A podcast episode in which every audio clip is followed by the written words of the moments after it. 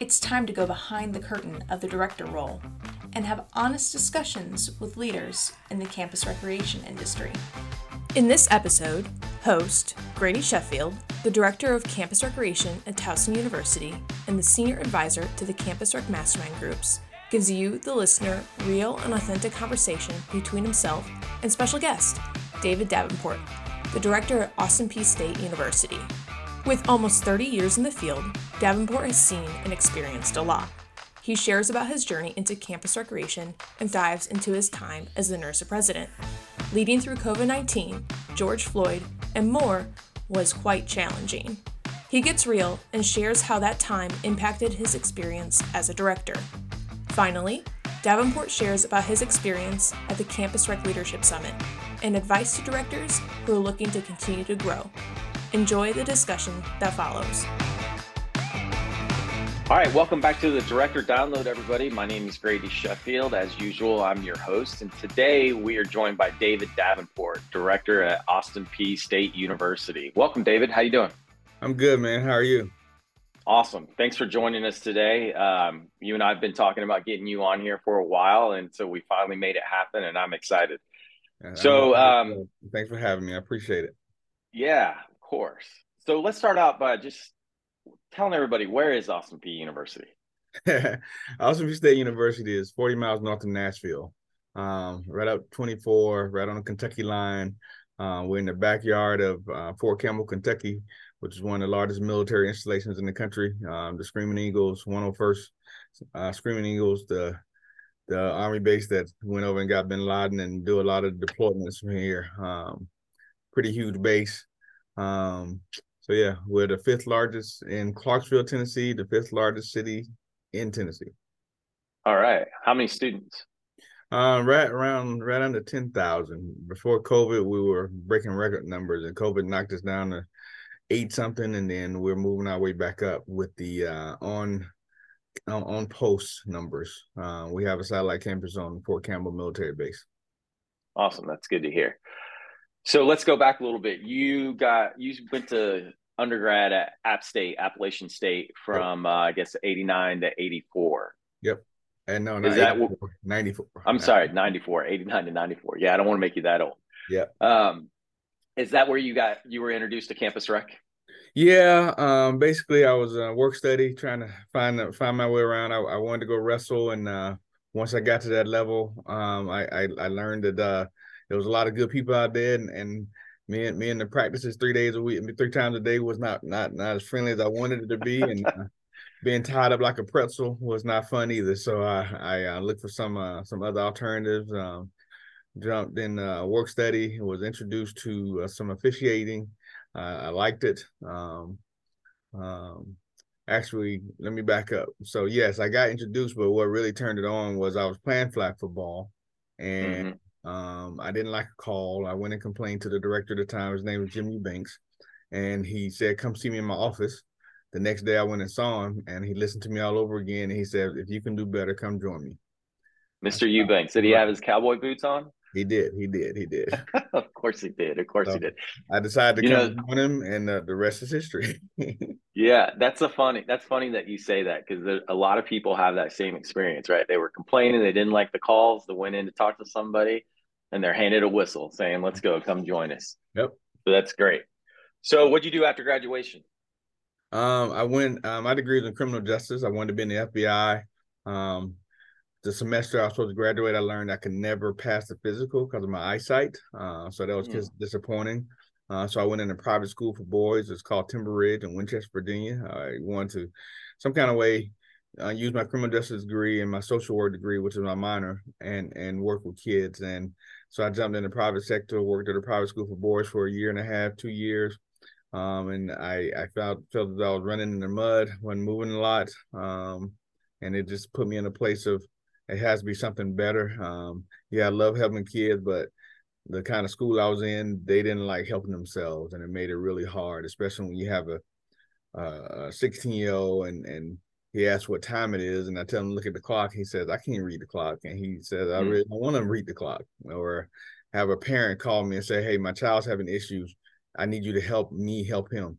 Well, put him on punishment. And it was like, that doesn't work for us. So I just, I just feel as I was running in the mud. So uh, opportunity opened up at Old Dominion as an assistant director. You know, I was searching. Uh, I'm not sure if it was called Bluefish then, but it was whatever NIRSA search site was. So yeah. I, I, I applied for it. Um, the director called me and said, hey, I'm interested in you, but I need you to have your master's. So um, why don't you come and be a grad assistant? You'll still do the same work. And um, when you get done um, with your master's, I will give you first dibs of the job. And uh, I went and did that. I went for an interview, which I thought was an interview. And I was, you know, touring and all that good little stuff. And I said, hey, so when will I hear anything? She said, it was your job when you showed up. I said, all right, cool. So when I packed up my stuff, went to Old Dominion. Um, she stuck to her words. When I finished my master's, uh, I was getting ready to leave to go to NIRSA. She presented um, an offer sheet in front of me. She says, I want you, I want you to go look, but uh, I keep my word. Here's my offer sheet for you. So I went to that, that NIRSA conference to look for a job with a job in hand. What uh, conference was that? Uh, I think it was Albuquerque. Um, Albuquerque. I gotta, okay. go back and, I gotta go back and look, but yeah. um, it was um, it was surreal feeling getting there, and I was uh, you know, me and some of my good friends now still, um, um, Sarah Fain, who everybody remembers, and and C Cesar Woods and Sam. Actually, we were all searching, and after the first Damn. after the first or second interview, I was like, I have a job. Why am I getting in these people's way? So I just kind of like, after the first day I was done, I said, I, I don't need to look anymore. I'm, I like where I am. I'm going to stay where I am. So I backed out, and we've been, I've been here ever since. Yeah, the rest is history. So how long were you at O D U? Uh, got from ninety-five until two thousand three. Um, so what'd you do after that in two thousand three? I came here to Austin Peay. I came here for a three to five year plan. Uh, when I was at um, Old Dominion, I wanted to, my director who hired me, she retired. I wanted to be a director. Um, I knew they were getting ready to do some construction projects. So I applied. Uh, at the time, Old Dominion reported to athletics. Uh, the athletic director said, hey, we want somebody who has some construction experience, a little bit more season under their belt, but we want you to be on the search committee. I guess that was a nice way of saying, no, nah, you're not going to get it, but we want you to stay. Um, In walks uh, the next director, who was Kevin Marbury. Um, mm. got, got to work with him for a little while. Um, and pretty soon the opportunity opened up. Uh, start, well, it's time for me to start looking again. And I started looking. I looked at several different places. Um, Austin Peay was one of them. They had never heard of Austin Peay. Um, they didn't even know where it was, but it was an opportunity to build a program, uh, to build a facility, build a staff. Everything was going from scratch. So I jumped on it. Um, I guess Kevin gave me a pretty good reference, um, because after his reference call, I got a call for a job offer. Uh, I came here March seventeenth, two thousand three, came in for a three to five year plan.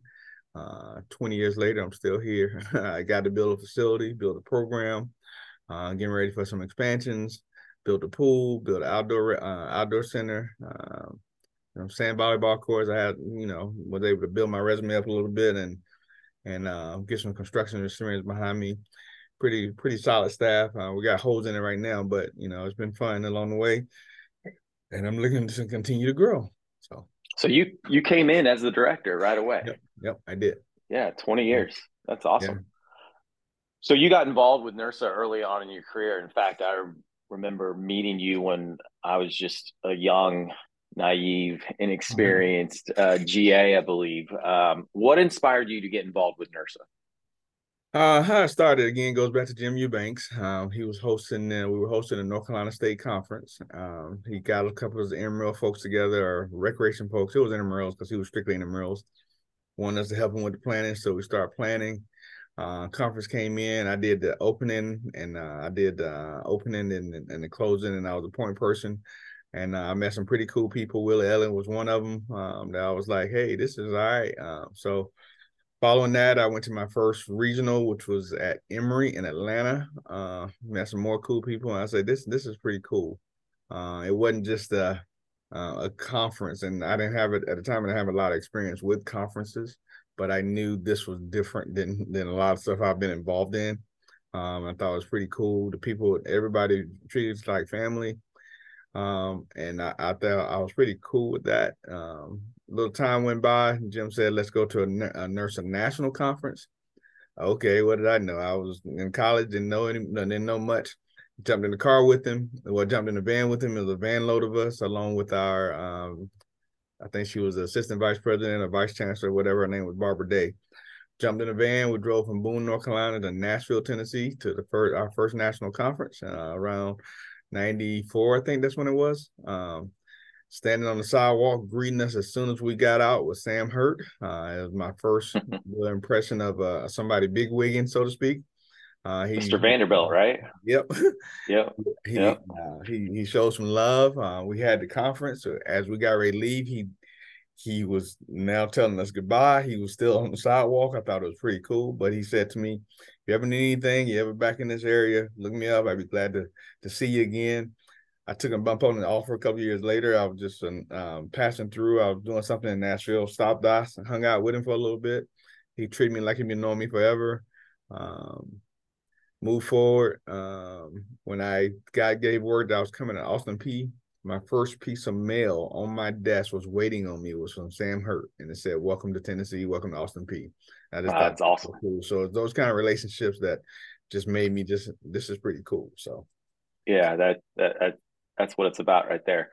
So let's fast forward. Um, twenty twenty, I think it was twenty twenty. You you were elected as NIRSA president. Right. I was actually elected in eighteen because it was a three-year track, but yeah. Okay, eighteen, right. So, yeah. But twenty is when you is that when you started serving yeah, in the that role? Was, okay. That was my that was my, uh, my my presidential year, twenty twenty-one. Why did you seek that leadership position? You know, it was it was not something I really sought out for. Um, back when we did a new governors, I was involved in the committee work, and I saw the change. So I uh, sought to be on the the membership network at the time. I was the initial. One of the first member network reps for Region two. Um, I liked what I saw, and I liked the fact that I was able to make a change and make a difference. I uh, didn't know a lot of what we were doing because we were just learning. Uh, a couple of my mentors said, hey, you need to stand for the board. I was like, okay, what I got to lose? You know, I I stood a couple of different times, didn't get there, and then pushed forward and got some more. Um, the Stacey Hall, the Bill Crockett's, those individuals, encouragers, and hey, just, you know, just throw your name in hat. We think you do good. Made the board uh, at the as-large member.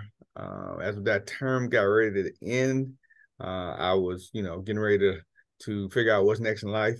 I still remember the conversation with Stacey Hall. She was like, so you're running for president, right? I said, nope, I'm going to take me a break. She was like, dude, you, you need to go ahead and run. I said, are you serious? So we had a long talk. We were in D C walking down one of the streets, going to dinner. Um, And uh, her and I just had, it was a short conversation, but it was an impactful conversation. Just, you know, we need you now. You're ready for it now. I need you to just keep moving forward. So threw my name in the hat uh, and uh, eventually got elected. And uh, here I am. uh, so I got, it was one of those opportunities. I thought the, the presidency and even at the board work was too big for me. I didn't think I was ready for it. And several people said, well, when would you be ready and what does ready look like, so to speak? Mm-hmm. Um, and I didn't have an answer for them. So I just, okay, let's let's keep moving. Of course, I well, saw some some uh, some of my mentors who were presidents before me, the Vicky High Streets and Marbury's and the Stan Shingles, you know, the Mo McGonagalls. I saw them as president before me. So it was a It was like one of those things that I was following some big, some some heavy hitters' footsteps and big shoes, uh, big shoes. So I, I wanted to um, try to make them proud and and and jump in. I again, I didn't think I was ready for it, even on the board level, but uh, I was encouraged and I felt obligated to give back because I was at a state in my directorship that I felt as though I had the opportunity. Uh, I had built a facility, staff was in a good place. And I had a little time that I can do it, and I had the support of my campus. Yeah, um, so I was like, okay, well, let's make it happen. So, so what was that experience like for you? Um, the the track tenure track itself, the presidential track itself, was a great experience. Um, so a lot of the stuff I learned, not just at the at-large member, but on the presidential track, I could come back and use here. But I also learned a lot of. From the from the organizational side of things, how things operated, you know, instead of guessing what's on the other side or wondering or making assumptions, I was actually in the seat to be able to see it. So it was a it was a, a experience that helped me grow as a director, helped me grow as a leader, and it just helped me grow. Period. Um, then uh, COVID happened, and, and George Floyd happened, and, and those two things opened, and everything, just like everybody else, the, the world changed upside down. But lo and behold, I was in that seat at that time. And uh, at, when it first occurred, I thought it was one of those opportunities that everything's going to fall by the wayside because nothing's going to happen. But I was surprised to see that everything happened. And, and not only did I get to um, be in that seat, it, it, we we picked up speed going one hundred miles an hour, and it was a Uh, many times overwhelming experience uh, because not only was I in the seat leading a major organization, but I also had to deal with the life challenges of COVID and George Floyd and be a dad with my my two young kids. Well, they're not young, but they're young young adults, um, and deal with my own mental health.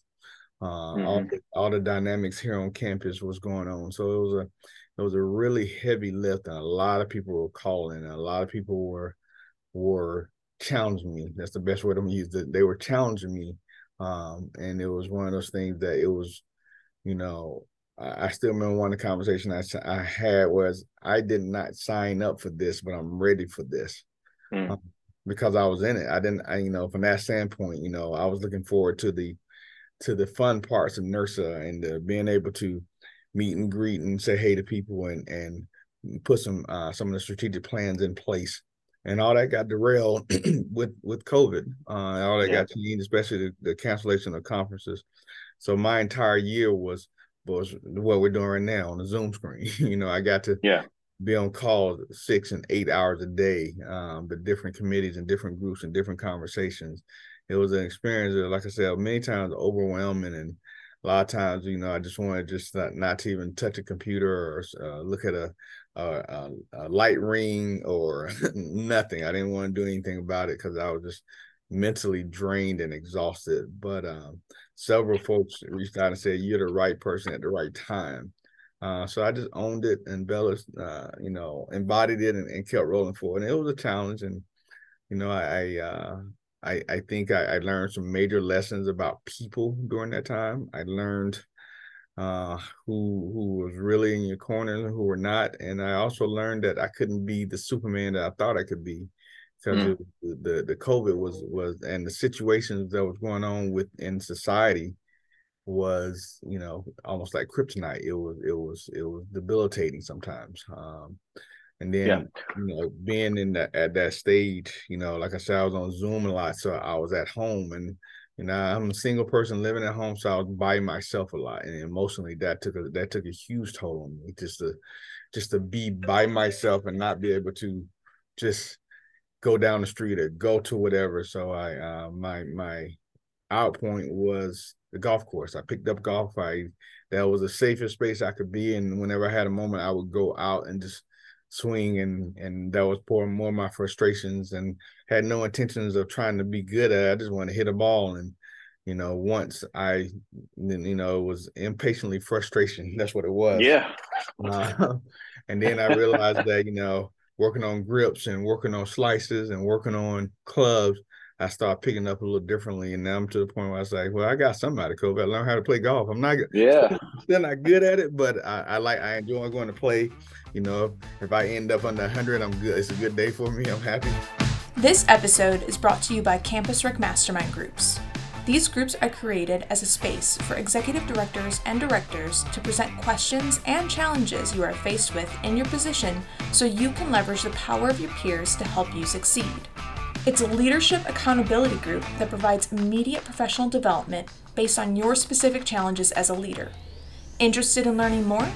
Email Heather at peak media dot com, peak spelled P E A K E. You know, it's interesting. I'm sitting here listening to you talk about your experience during that time. And, you know, every director says that was probably the biggest challenge they've had to face in mm-hmm. dealing with COVID um, in the role. But, and I almost am ashamed to say this, but not once did it dawn on me to think about the burden that you, I, I don't know that it was a burden, but the load that you had to carry, not only as the director, mm-hmm. but as president of NIRSA during that time. Mm-hmm. And that's huge. That's huge. And you touched on this. You said that, you know, you learned that you weren't the the Superman that you thought you were. So what else did you learn about yourself from that time? Uh, I just learned that I do have vulnerabilities. I learned that it was okay to be transparent, but I also learned that my expectations of others were very high of me. And uh, a lot of ways I felt as I was failing because I could not meet some of those expectations. Mm. Um, and particularly, you know, yeah, president of NIRSA, yeah, director, yeah, dad, but I was also a black man. And so the black, yeah. community, the black man, the community was looking at me differently. Mm-hmm. And it put me in a place of, you know, uh, I sometimes I felt as though I had uh, a dartboard on me where everything was coming. And sometimes I felt as though I was alone on solo on an island by myself because no one was there sometimes. So it made it difficult. Um, it, it was, again, it was a challenge.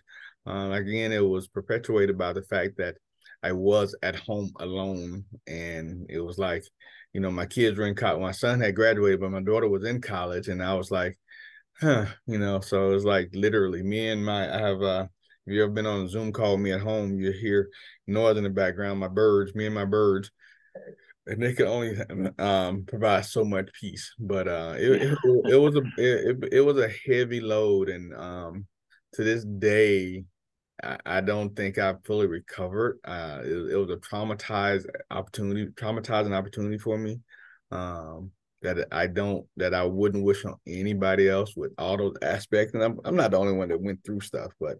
Sure. Um, that's my story, and that's how I've been dealing with it. And it opened my eyes to a lot of things and a lot of people.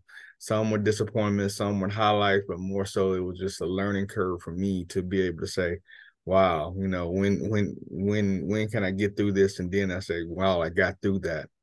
Um, again, I, I don't wish it on anybody. Um, I, I it's interesting when I in my nursing conference, people talk about you missed a year or whatever, you ought to get another year because you missed it. And I said, I don't want another year. I don't want to do that again.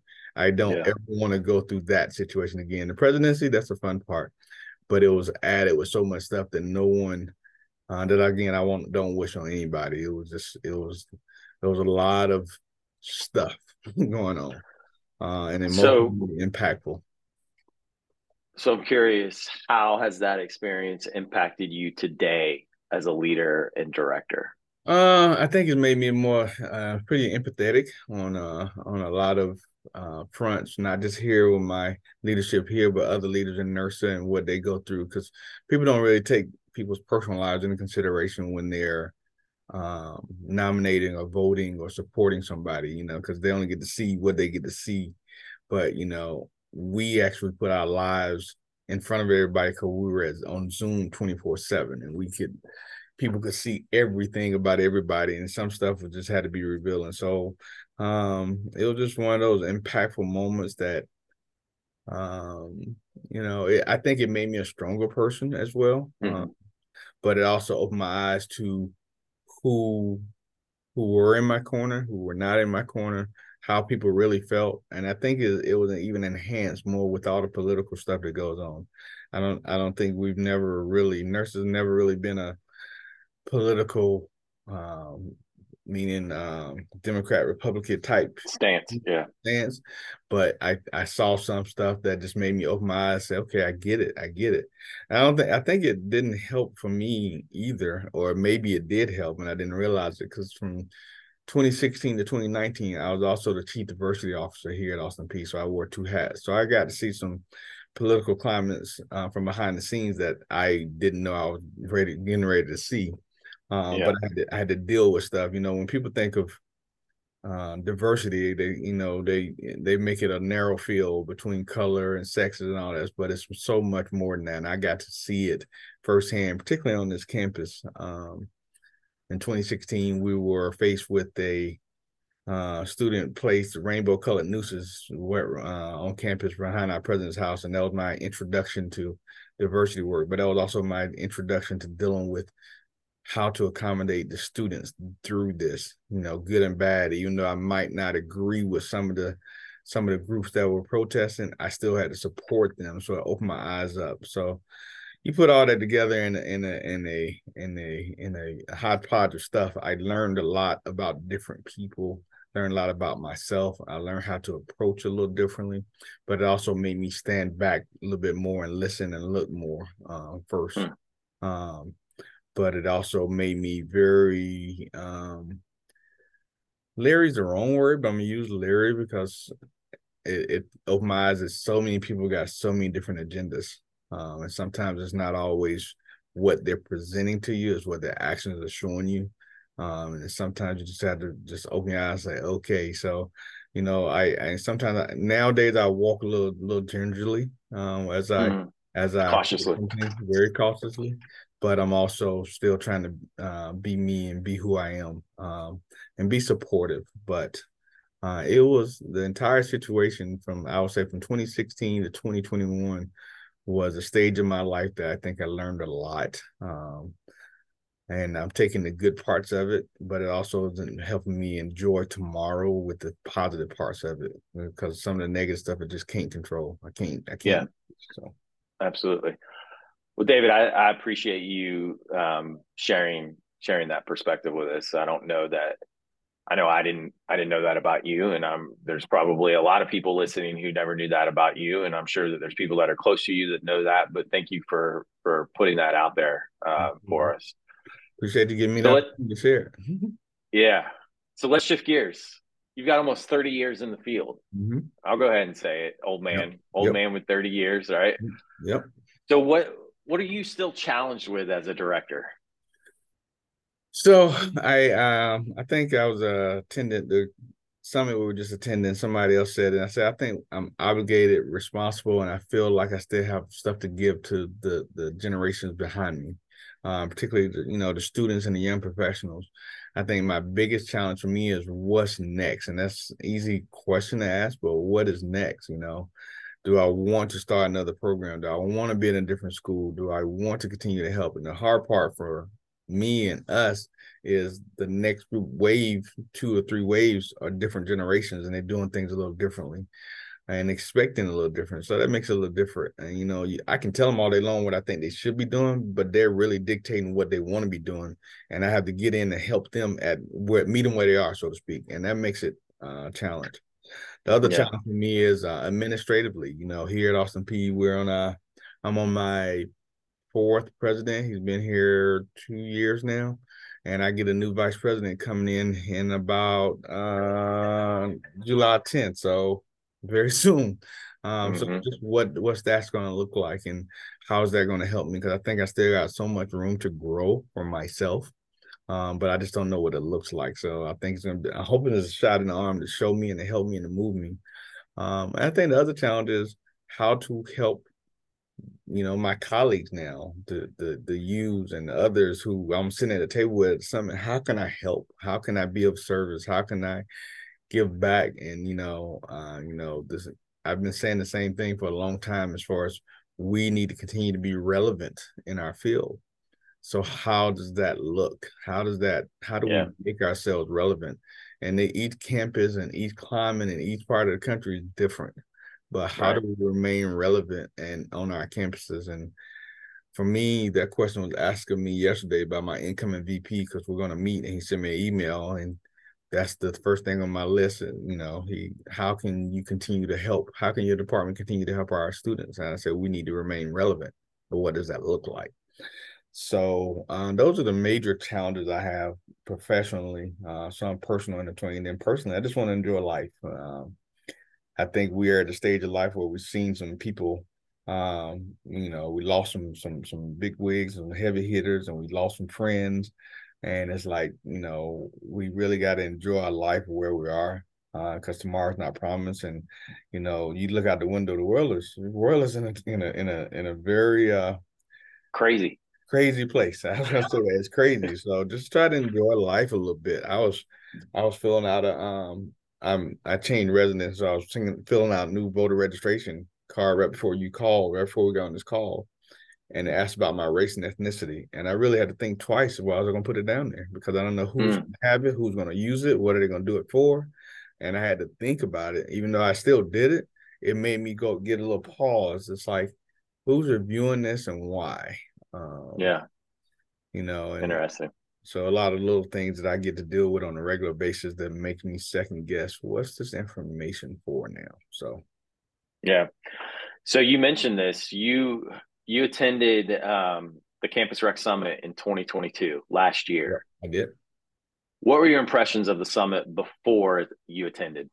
You know, before I attended, I didn't know what I was getting into. I just thought it was an opportunity that I wanted to learn, because I, I had talked to folks and they got um, shared some insight that was pretty positive, and I wanted to see it for myself. And to me, it was another opportunity to be in a circle of folks like me doing the work that I do, um, but from a different lens, a different vantage point. And I wanted to, to get in that. So before it was, didn't really know what I was getting involved in. I just heard great things. So I wanted to be a part of that, or at least see it for myself and make my own judgment. I don't want anybody to tell me, don't eat there because it's not good. I'd rather try it myself and figure it out. But I heard a lot mm-hmm. of, hey, you got to eat some of that. You got to drink some of that Kool-Aid, man. It's really good. And I was like, oh, let me find out for myself. So, yeah, so, so what like, were your takeaways from last year? From last year, um, it was more eye-opening than I uh, anticipated. It was more of a um, director high-level uh, conversations that I could have, particularly with the vendors, but with my fellow directors. I, I was not trying to herd my cats or my my staff and my students and come along, but I could actually just relax and be in a different place and actually open myself up to learn and grow. Um, but it was also, to me, it was valuable to learn a little bit more about the Campus Rec Magazine folks and what their intentions are and how they were doing things. Um, you know, we're not going to always agree with stuff, but I couldn't find, you know how you go in looking for something wrong? I couldn't find anything wrong. I found right. You know, of course we can nitpick and find this, that should be done better here or there. But, sure. to, find, but to find something wrong, I could not. I could not find something. I couldn't find a reason why not. Um, uh, so it made me just want to go back and, and share with more people and share with, you know, different leadership, particularly at NIRSA, on what, why we should be doing different things. And, you know, I hope that one day that I get the opportunity to to attend again. And I did this year, and it was, it was a good experience. Um, and I'm, I'm already looking forward to the next one. That's awesome. I was going to follow up with why did you go back this year, but I think you answered that. Mm-hmm. And then um, I guess I just want to touch on a little bit more. Like, if you could describe to somebody who's on the fence about going, and they asked you the question, what has it provided you? Mm-hmm. What, what what would that description look like in like one sentence? Uh, for me, it's more, like I said, uh, high-level thinking and interactions with uh, fellow directors and vendors, more of on, on an intimate level, and that was important to me. Yeah, yeah, I agree with that. Um, what advice do you have for directors who feel there aren't opportunities for their continued development? Sometimes when we get to this seat, you know, we think we made it and we don't need to do anything, or maybe we're a little, we have some tunnel vision or narrow focus about our own development. So what would you say to those directors who feel like there's nothing out there for me anymore? Um, I would say, um, you know, everybody has to find their own niche on what's good for them. And sometimes you got to stick your toe in the water, somebody else's water, to figure out if that's for you. And once you get that exposure, it may not, you might learn, well, no, I got it pretty good over here. Let me stay over here. But, um, COVID opened the doors for us to how to use our talents and treasures a little bit differently. So you might be able to use a little recreation and a little, um, you know, another type of talent you may have in another area.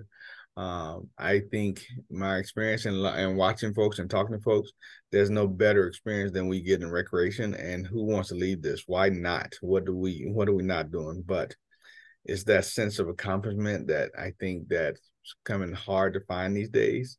That sense of appreciation in higher ed is hard to find these days, and that sense of belonging. Uh, so I would just say continue to, you know, ma- make your path. It may go a little different, but it still may be your path. Um, I was inter- interested to see some of our former colleagues who are still uh, around at the summit, but they were on the other side of the table, and mm. they, they looked pretty at peace where they were. Um, having some conversation with a couple of them, they do miss it, but they don't miss where they are. Um, and different circumstances led to different reasons why they went the way they went, be it politics on their campus, be it family. You're talking about, you're talking about the vendor side of the table. Yeah, the vendor side, yeah. right, right, right, right. Mm-hmm. Where, you know, be it situations with their families changed, that they needed to be at home more, or one didn't wanted to, you know, not, you know, recreation is not a typical nine to five. So they wanted that time a little bit differently. So different, different reasons, but, um, you know, everybody's got to do what's best for them. Um, yeah. I often think about what's next for me if I had to do something different. uh, and, and unless it included uh, a, a beach and some water and, and travel, I, I don't know what more different I can do right now. I think I've um, I've got myself in a good place, and I'm, I'm excited about it. So just moving on with life, and I still want to encourage those who want to do something different. Let them do their thing. Yeah, yeah. Well, David, I appreciate your time today. Um, I learned a lot about you, and I think our listeners did too. There's some valuable info that you shared, and I, I just really appreciate it, especially your vulnerability and, and telling us how you how you felt during that time um, with COVID, and uh, your your NIRSA role as president. And thank you for doing that. Thank you for being the person who is who is there to to take the lead on that. And um, I don't want to get all sentimental here, but you and I go back a little ways, and yep. you know, it's great. It's great yeah, having you on here. Yeah, I know. When I called you old man, I put my I put my name in that box too. So, well, I, I wish you great things, continued success at Austin Peay, and um, whatever comes your way. And again, on behalf of our listeners, thank you so much for being on the Director Download today. Appreciate no problem. it. Thanks for having me, and I appreciate you.